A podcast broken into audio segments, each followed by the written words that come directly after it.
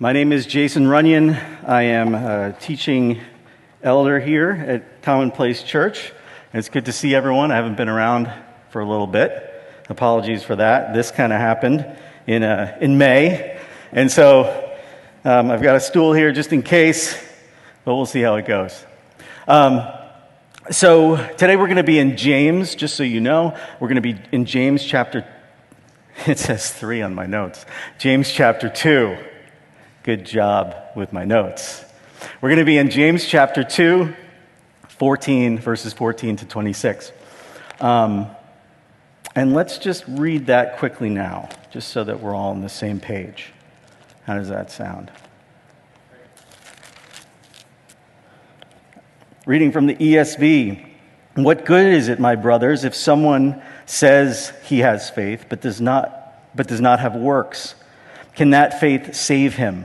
If a brother or sister is poorly clothed and lacking in daily food, and one of you says to them, Go in peace, be warmed and filled, without giving them the, the things needed for the body, what good is that?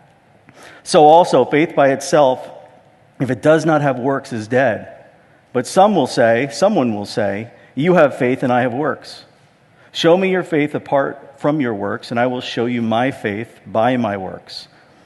Even the demons believe and shudder. Oh, wait, sorry, sorry, sorry. Verse 19. You believe that, that God is one, you do well. Even the demons believe and shudder. Verse 20. Do you want to be shown, you foolish person, that faith apart from works is useless? Was not Abraham our father justified by works when he offered up his son Isaac on the altar?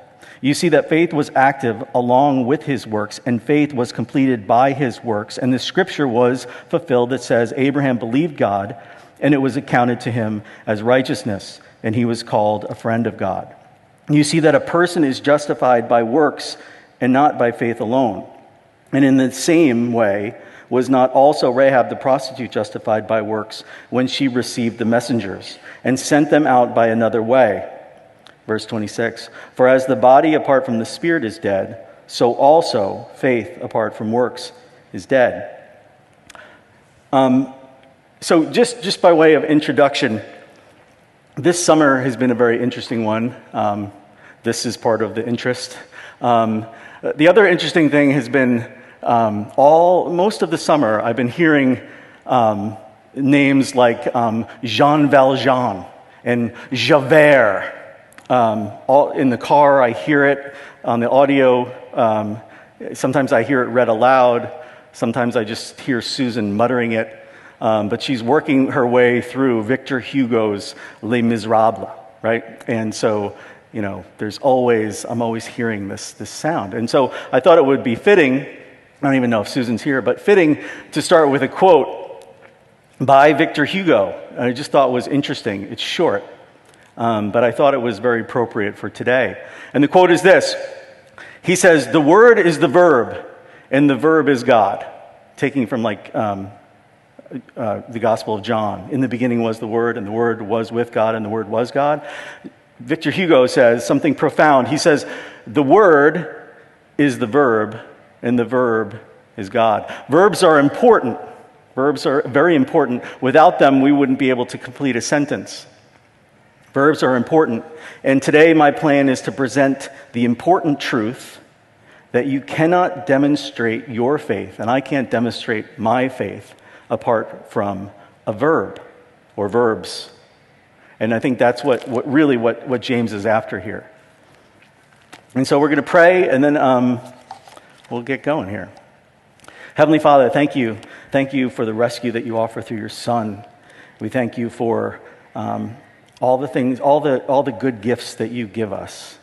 Um, and, and, and, if, and if you didn't give us any of those good gifts, if you gave us nothing else apart from the rescue of your Son and Him dying on a cross for us, that would be more than enough. And so we're so thankful for that. And we're thankful for the many blessings that you've provided to us. Um, I just pray now for people going through hardships, people who have a lot of things in the back of their mind, um, things that are weighing on them. And so, along with the gifts and the joys and the blessings, there are hardships and there are challenges. And, and for anyone here who's got something on the, the back burner in their mind that they're wrestling with, or something that's laying heavy on their heart, um, something that they, they, they, they're trying to kind of push out, out of their mind for a little while, I pray that you would give them some relief. I pray that you would work in those situations. Um, we sometimes it, it doesn't always seem like you're in control. Um, but we need good reminders that you are, that you rule and you reign. And um, I just pray that you would reign in our hearts today. I pray that as we go through this, this section of, uh, of James, this brief section, I pray, because it can be challenging um, at times, I pray that you would um, help us to, to reconcile things in our minds. I, I, feel, I hope that, that I will be clear as you speak through me. I pray that for clarity as we think through this together. Um, I, I, think it makes a lot of sense. I, I thank you that you are clear, um, that we interpret Scripture with Scripture, and, and, and, um, and there's no, no need necessarily to reconcile friends um, when, it, when it concerns things that get maybe a little confusing because you do provide and seek to provide clarity. You're not a God of confusion, you are a God um, of order, and we're very thankful for that. And so I just pray now that you would help us think through this passage. I, again, I, pr- I, pray for the hearts and minds that are in this room. I pray that um, I have a tendency to, to say stupid things and, and to be silly. And I pray that, that despite those things that I probably will do, that you will speak clearly through me. Um, we're so thankful for your son, and it's in his name we pray. Amen. Um, Matthew 25. I'm going to read, um, well, before I read that, I guess, I'll, maybe I'll go there. Um, one of the things, before we kind of get into James, um, and, and this, I'm a bit of a broken record on this. I feel like I've said it before, and, and if you've never heard me say it, well, then maybe I'm not a broken record. Um, but the important thing to note here, as we ta- begin to tackle this passage, is that this whole book is about Jesus and the and the rescue that God offers through him. I was listening to a, uh, um, a comedian recently who said, who said, uh, was talking about Jesus, and he was like, Oh, there's a book about him. And he held up the Bible, and then he said, Well, really, it's just this much.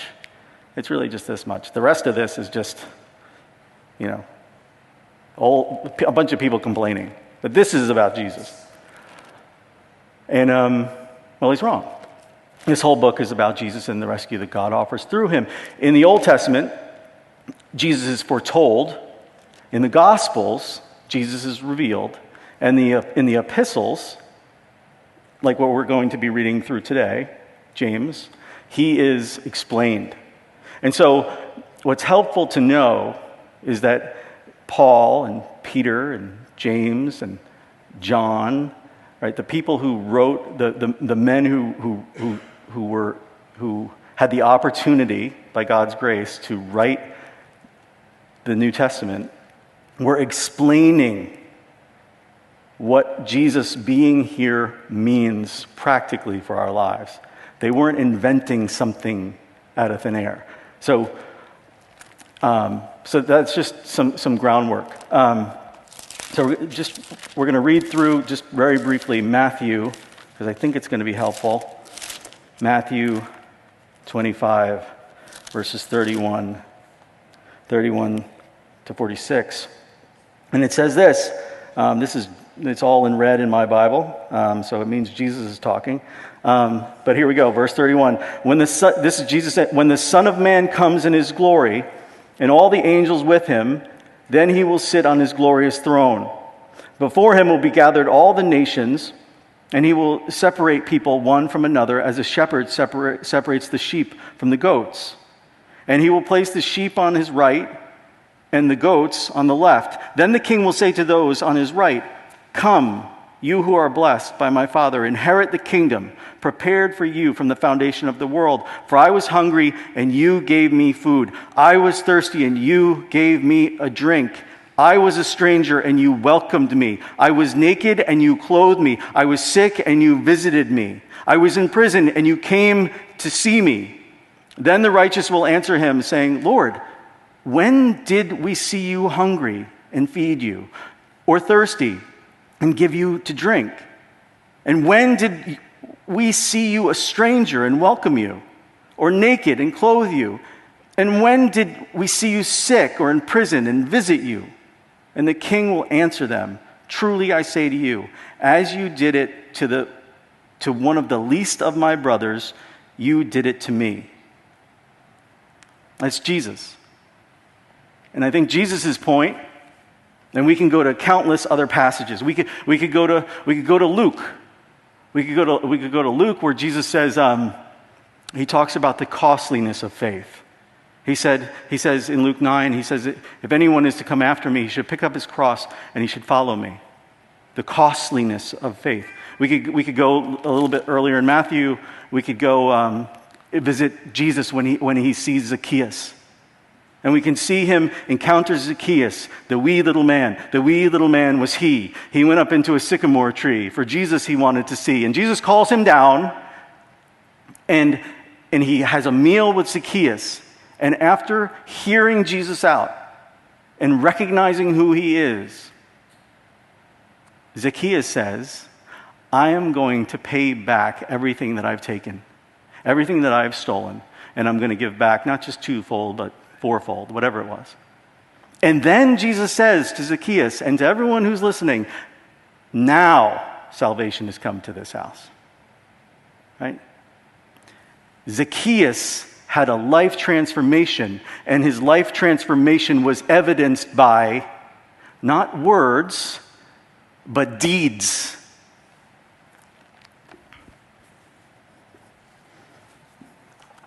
So, the point, Jesus' point, those who will inherit the kingdom are those whose deeds evidence their new creation status.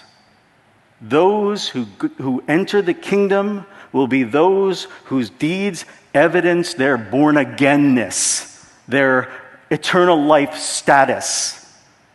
Jesus says that. That's what Jesus says. Jesus says, People who believe in me will be changed and will be different. And now, James, in this section, James, Jesus' brother, is able to take those words and make them more practical for us as we look through them. So let's, let's turn our attention to James now. Um, so, verse 14, um, I'm just going to kind of go. I was, I don't know, uh, my mom's been sick for the last two, well, longer than that, but she's been in the ICU for like the last two weeks. Um, and so because I can't drive 70 miles back and forth to Ridgewood every day, um, I decided that I would have Susan drop me off, pack a bag, um, get some groceries, and she would just drop me off at my mom's house, and I would live there. Um, it's a lot of fun going back to your childhood room um, that now just has a bunch of like sewing things in it. Um, and uh, but what was interesting, I was I was had the opportunity my mom never throws anything away. And so there was a cassette player, multiple cassette players, and I found um, my father, my stepfather was a preacher, and I found a bunch of his, uh, his tapes from like 92, 84. And so in some downtime, I would listen to him. And uh, we didn't have the most amazing relationship, but I, I, was reminded about how good of a preacher he was. And, um, and, and, he, and he, he would go line by line, verse by verse, kind of like what Rachel was saying. Um, and it was amazing to hear what um, he was able to bring out. Anyway, it's been interesting. So that's kind of what we're going to do today. Verse 14. Um, verse 14. I moved, I moved.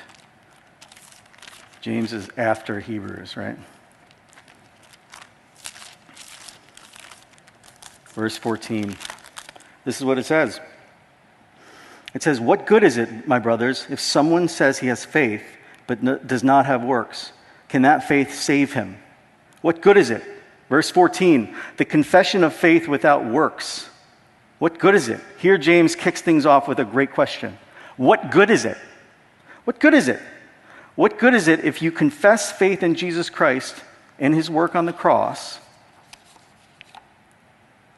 and, but the life that you lead and the life you have led doesn't demonstrate that profession. It's interesting when I was listening to, to my father, one of the sermons that he was preaching, he, he kind of brought this up. He said, How many, how many funerals have you, ever, have you gone to where you're hard pressed to really find anything in that person's life who has passed away that really evidences their faith? And I started thinking about some people that I know in my life, um, some people who are still alive and some people who have passed away. And, you know, they might say, oh, yeah, yeah, yeah, they got saved as a teenager. And it's like, well, what has been the fruit of that for the last 40 years, 50 years, whatever it is? And so here James asks a really important question What good is it if you say that you have faith, but there's nothing, nothing in your past or in your current life that demonstrates that, that evidences that. Verse, verse 15 to 17, I call it the Jesus test, the passage we just read. The Jesus test, naked and hungry. Does, does your faith pass the Jesus test from what we just read in Matthew 25? Does it pass the test? If it doesn't, if your confession of faith in Jesus is just that, just a confession, just a, a claim, but when faced with someone in need, you do nothing except give a couple platitudes. Well, what good is it, James says? Christianity is not idealistic, it is practical. As I said before, it is costly if we have accepted and believed in the ultimate demonstration of God's love, which is Jesus dying on a cross for us, and, and, and we, are, we claim to be in Christ, and apparently the, the love of God is inside of us, and yet there's no expression of that. There's no clothing the naked, there's no feeding the hungry, there's no giving a drink to the thirsty what good is it? Is it really any faith at all?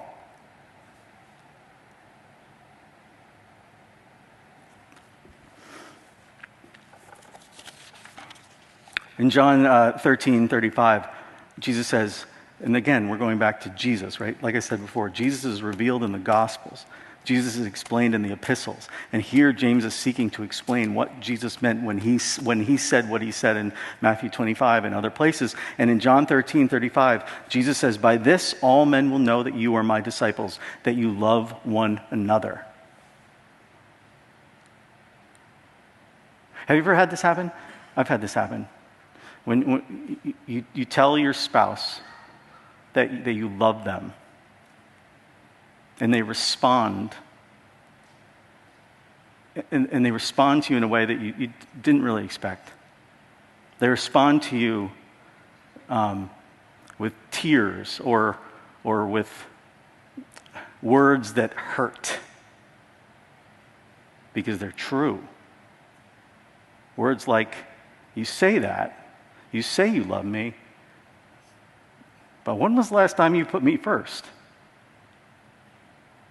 Have you ever had that happen? That happens in our daily life. It happens with our kids, it happens with our parents, it happens with our spouses. We say we love someone, but our lives, the, the, the life that we live alongside of that person, can sometimes not show that. And that's what we're talking about here. We're talking about if you claim to believe in Christ, and you claim to love Jesus, does your life reflect that or not?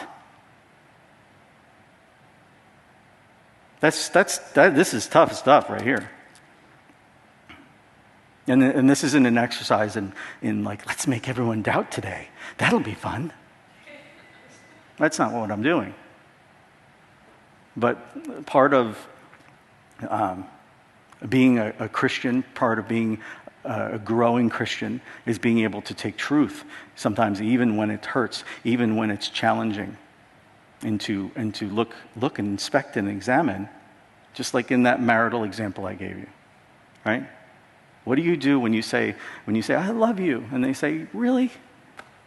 Really? That's hard to hear. And sometimes I feel like we can just, I've done this, you just hear it and you just ignore it and you move on and maybe we'll just be good roommates for a while until we get it sorted. Or, or you can do the hard work of taking something hard and trying to work it out.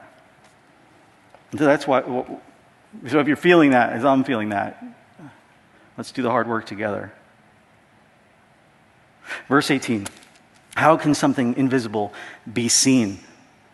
But some will say, You have faith and I have works. Show me your faith apart from your works, and I will show you my faith by my works.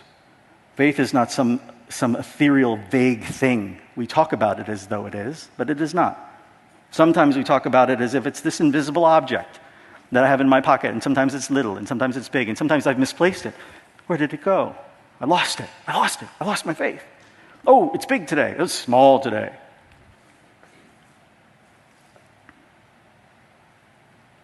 But I think James is clear. Although faith in Jesus is not tangible, that's one of the challenges we have with it, right?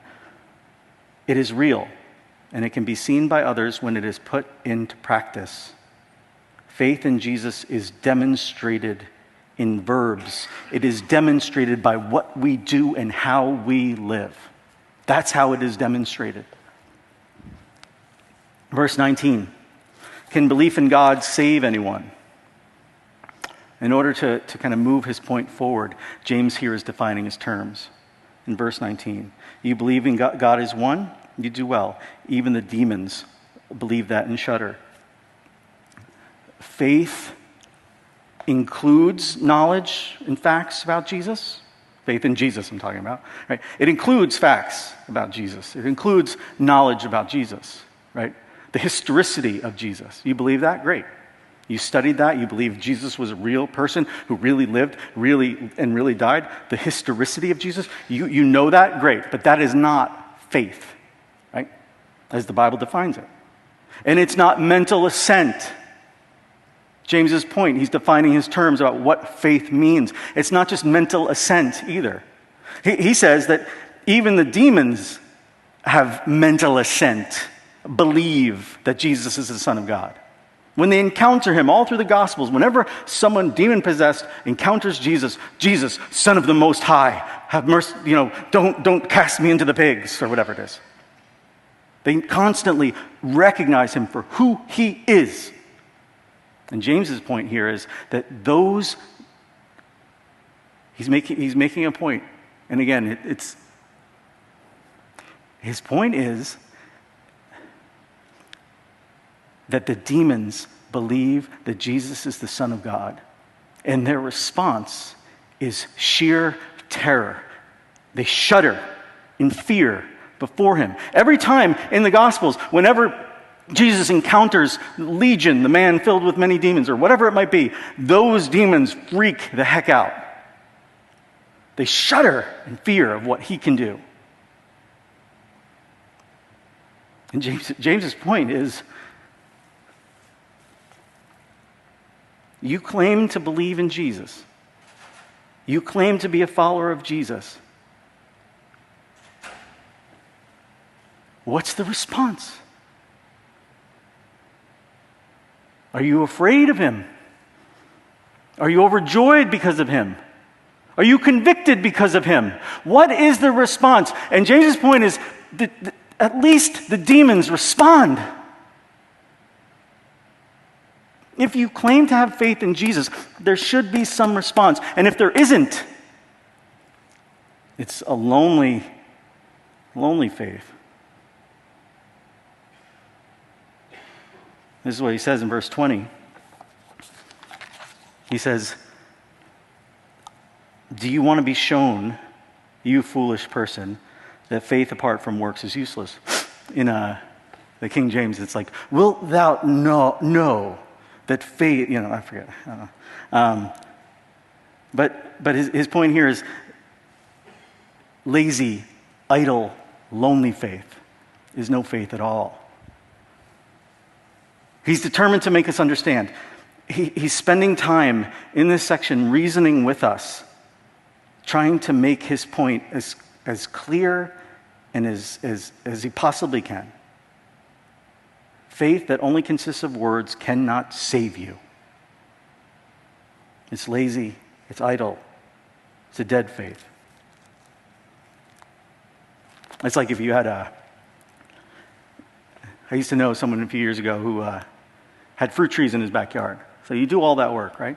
You get a couple of Honeycrisp trees, and you get a couple of um, Gala apple trees, and maybe you get a couple like uh, cherry, black cherry, plum trees, just so you can do something in July. And in the summer, you get a couple pear trees. Right? You spend the work, you buy the packages, and you put in the time, and it's been years, and you, you, they're, they're, they're, they're growing and saplings, and you're watching them, and you can't wait to, to, uh, to see these fruit trees. You just love the Honeycrisp. I think we all love the Honeycrisp. Um, they're just nice and juicy and crisp. Um, and, and, then, and then the day arrives, right? It's, it's the summer where, okay, we're looking forward to some fruit. And as you're eating your plum in July, you're like, oh, look at this. This is, this is progress. Flowers. Wow, I can't wait for September. And then as the summer progresses, you notice that there's one tree, a Honeycrisp tree, that that just isn't doing anything. You know, the flowers never budded, and you're like, ah, maybe I just didn't, I wasn't paying attention. But then all of a sudden it begins to stand out from all the other trees into August, and, and then in September it's very evident that there, there's no delicious Honeycrisp apples on that tree. All the other ones, there's fruit and there's apples, and you go out with the basket and you pick them. But that one just right outside your kitchen window is just not doing anything. What do you do? It's, it's isolated. It's different than all the other ones. There's something markedly different. And everybody who comes over can say, oh, that's beautiful, but that one, ugh. I mean, what is going to happen to that tree? There's probably, I don't know, maybe there's a way to fix it. Maybe someone here is a horticulturist or something, I don't know. Somebody who can be like, oh, I know what you would do in that case. You'd get some fertilizer and you, but in my mind, what I would do is that when the season was over, sometime in November, I would take my steel chainsaw and I would get rid of that thing and I would borrow someone's pickup truck and get the stump out as quickly as possible so that in the spring I could put another tree in there that might serve me better. That is his point. His point is your lazy, idle, lonely faith. But it's just claims only. If there's no fruit, if there's nothing demonstrating and evidencing your faith, then it is a dead faith. And then for the last kind of section here, um, I want to I want to just uh, he goes in verses 21 to 25. Um, he, he, basically brings up these case studies as if you haven't gotten it by now, and hopefully we are all up to, up to speed, sort of. But he says, as if, if you, if you haven't gotten it by now, he says, let's bring in, let's, let's do the case studies. Let me bring in let me bring in some heavy hitters here. And so he brings in Abraham. He brings in Abraham. And so I'd like to do that this morning. I'd like to bring in Abraham. He's, he's Father Abraham, had many sons. Many sons had Father Abraham. I am one of them, and so are you. So let's just praise the Lord. Right arm, right? The point of that song is to teach kids that we are all kids of Father Abraham. Anyone who is of the faith, who claims to have faith, who has faith in Jesus, is a father of Abraham. Why? Because Abraham is the biggest believer. He's the one who, who had to believe the most. And here, we bring him in. And if he were here, right here, maybe just be a little weird like Clint Eastwood or something about. If he were right here, if he were right here, we could have a conversation with him. And we could it goes something like this. Hey, Abraham, when God spoke to you and told you about all the plans he had for you, uh, what did you do? What, what did you do? Well, he would say, I believed him. I believed him. Oh, okay. Okay, but but but but here when he took like okay, Abraham, but when he took you out like at night, remember he took you out and he showed you the stars and he said, Look at the stars, try to count them, something you could never do. And, and, and he showed you all the stars in the sky. And he told you that your, your, um, your family, that your lineage would, would, just be, would just be as numerous as the stars in the sky. And you didn't even have a son yet. And, and, and it was seemingly impossible for you to ever have a son. What did you, what did you do then, Abraham? Well, I believed him. You believed him. Okay.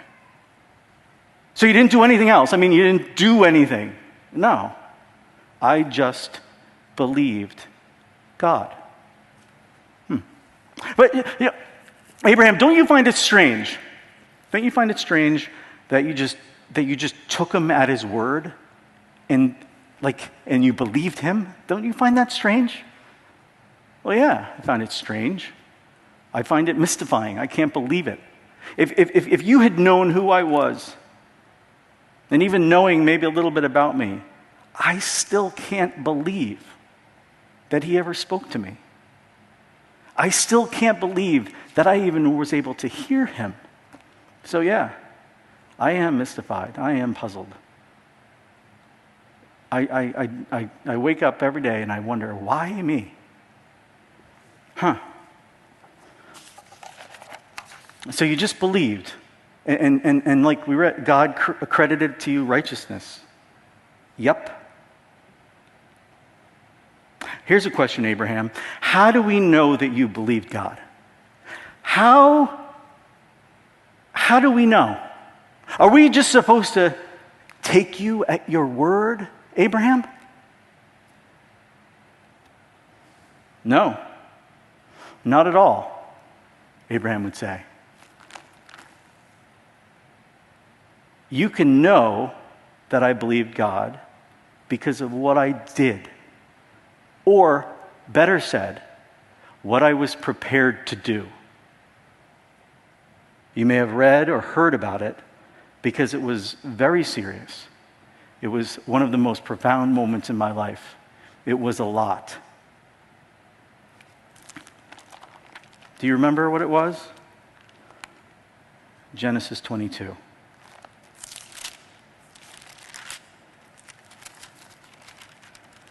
God shows up and he speaks to Abraham and he asks him to do something. After this, God tested him and he said to him, Abraham.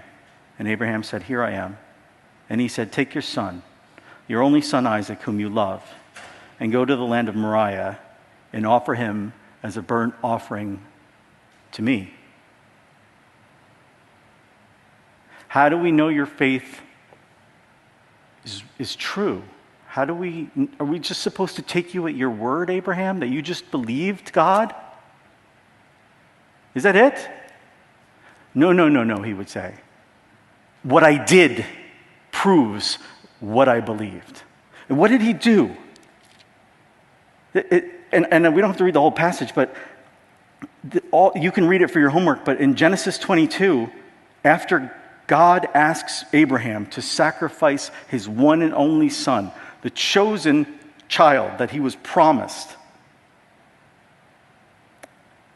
After God asks him to offer him up and sacrifice him, you see verbs all over chapter 22. So Abraham rose early in the morning. He saddled his donkey. He took his two men. He cut the wood. He arose and went to the place. He lifted up his eyes and saw the place from afar. He turned to the men and said, You stay here.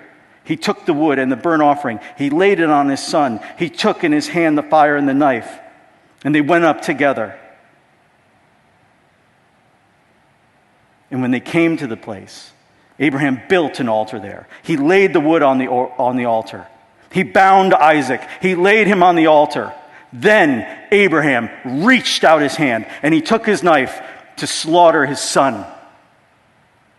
Abraham, how do we know that you had faith?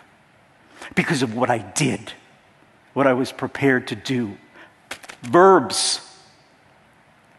He believed God. Yes. And his, wor- his works, his deeds demonstrated, evidenced his faith to a watching world. It's interesting. It's interesting that says at the end, when he, right before he plunges the knife, God stops him.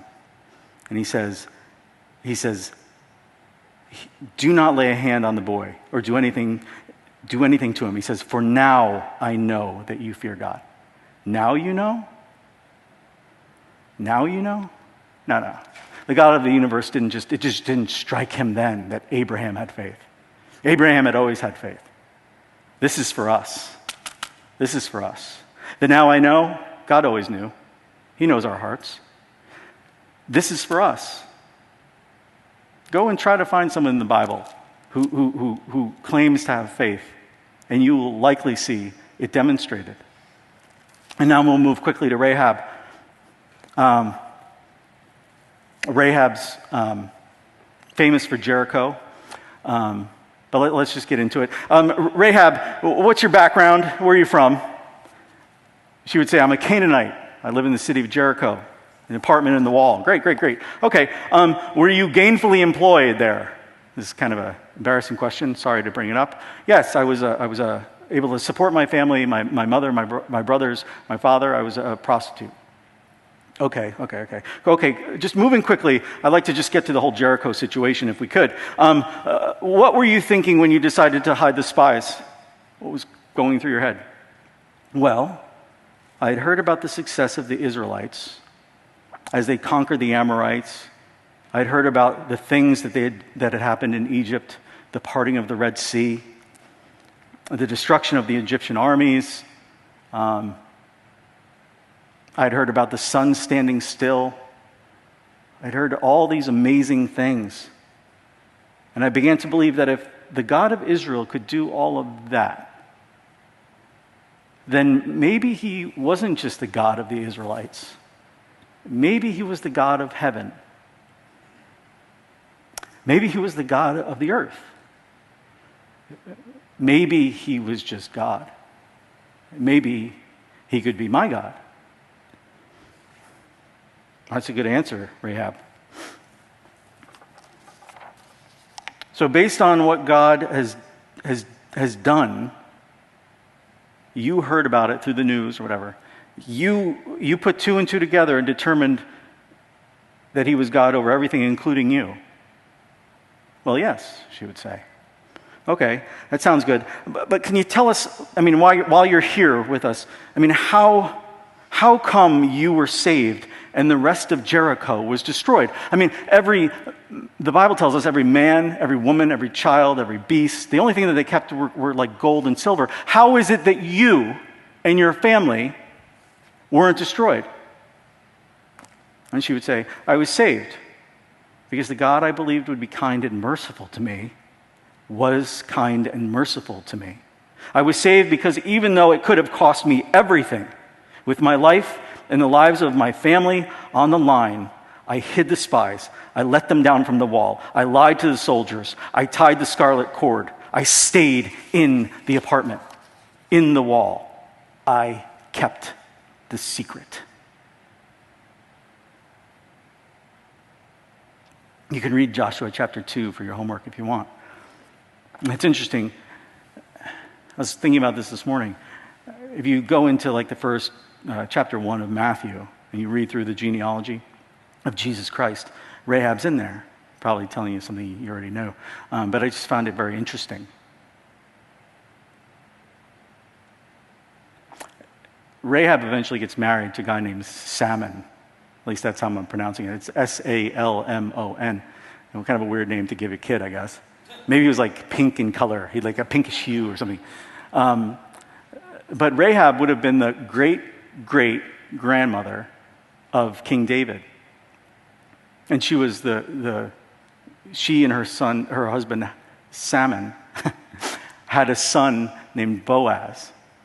And Boaz, we meet in the book of Ruth. And he's like the most amazing man you'd ever want to meet.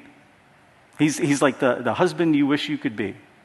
So kind, generous, a redeemer in many ways. An amazing picture of Christ. I was thinking about this morning. Um, just like how amazing would it be to have someone who is who has faith like that to be your, your mom? It'd be amazing, right? Rahab didn't just claim to have faith. Notice the verbs. She hid the spies. She tied the scarlet cord. She lied to the soldiers. She kept the secret. She held up her end of the bargain. Conclusion How do we know that Abraham's belief is true? True faith. How do we know that Rahab's belief is true faith? True faith produces results. Those results are actions. Those results are co- those, those, those are costly actions. They are trusting actions. They are obedient actions. How do I know? How do you know that you are saved, that you are in Christ? Because of our trusting, costly obedience to the Word of God. Conclusion. That's it. Let's, uh, let's pray. And um, again, this, this passage is, is, uh, there's a lot of things that come along with this passage. You start reading Romans, and then you might have a bunch of questions because of what Paul says and what James says. I try not to get into that, but if those questions come up, I'm happy to have a conversation. Um, but hopefully that, that makes sense. Um, let's just pray. Heavenly Father, thank you that you, that you love us. Thank you that you rescue us. Thank you that, for your Son. Thank you for your word that, that um, helps us to, to, to understand exactly what your, what your Son being here means for our lives. Um, what, what, the, what the, the practical application of your Son, the good news um, in our lives, and how, how we should live um, as a result of being in Christ. We're, we're thankful for your word. We're thankful how, for how clear your, your word is. Um, we pray that you would help um, bring this to, to um, bring this, bring James's words into our hearts and minds today. Help us to, to, to think about it. Help us to consider it. And help us to be, to be mindful and maybe do the hard work of, of examining ourselves and making sure that, that our faith is costly, that our faith is based on obedient, um, being obedient, that it, that it is backed up by the things that we by, by action, by our deeds, by the things that we do and say and how we live. It's in your Son's name we pray. Amen.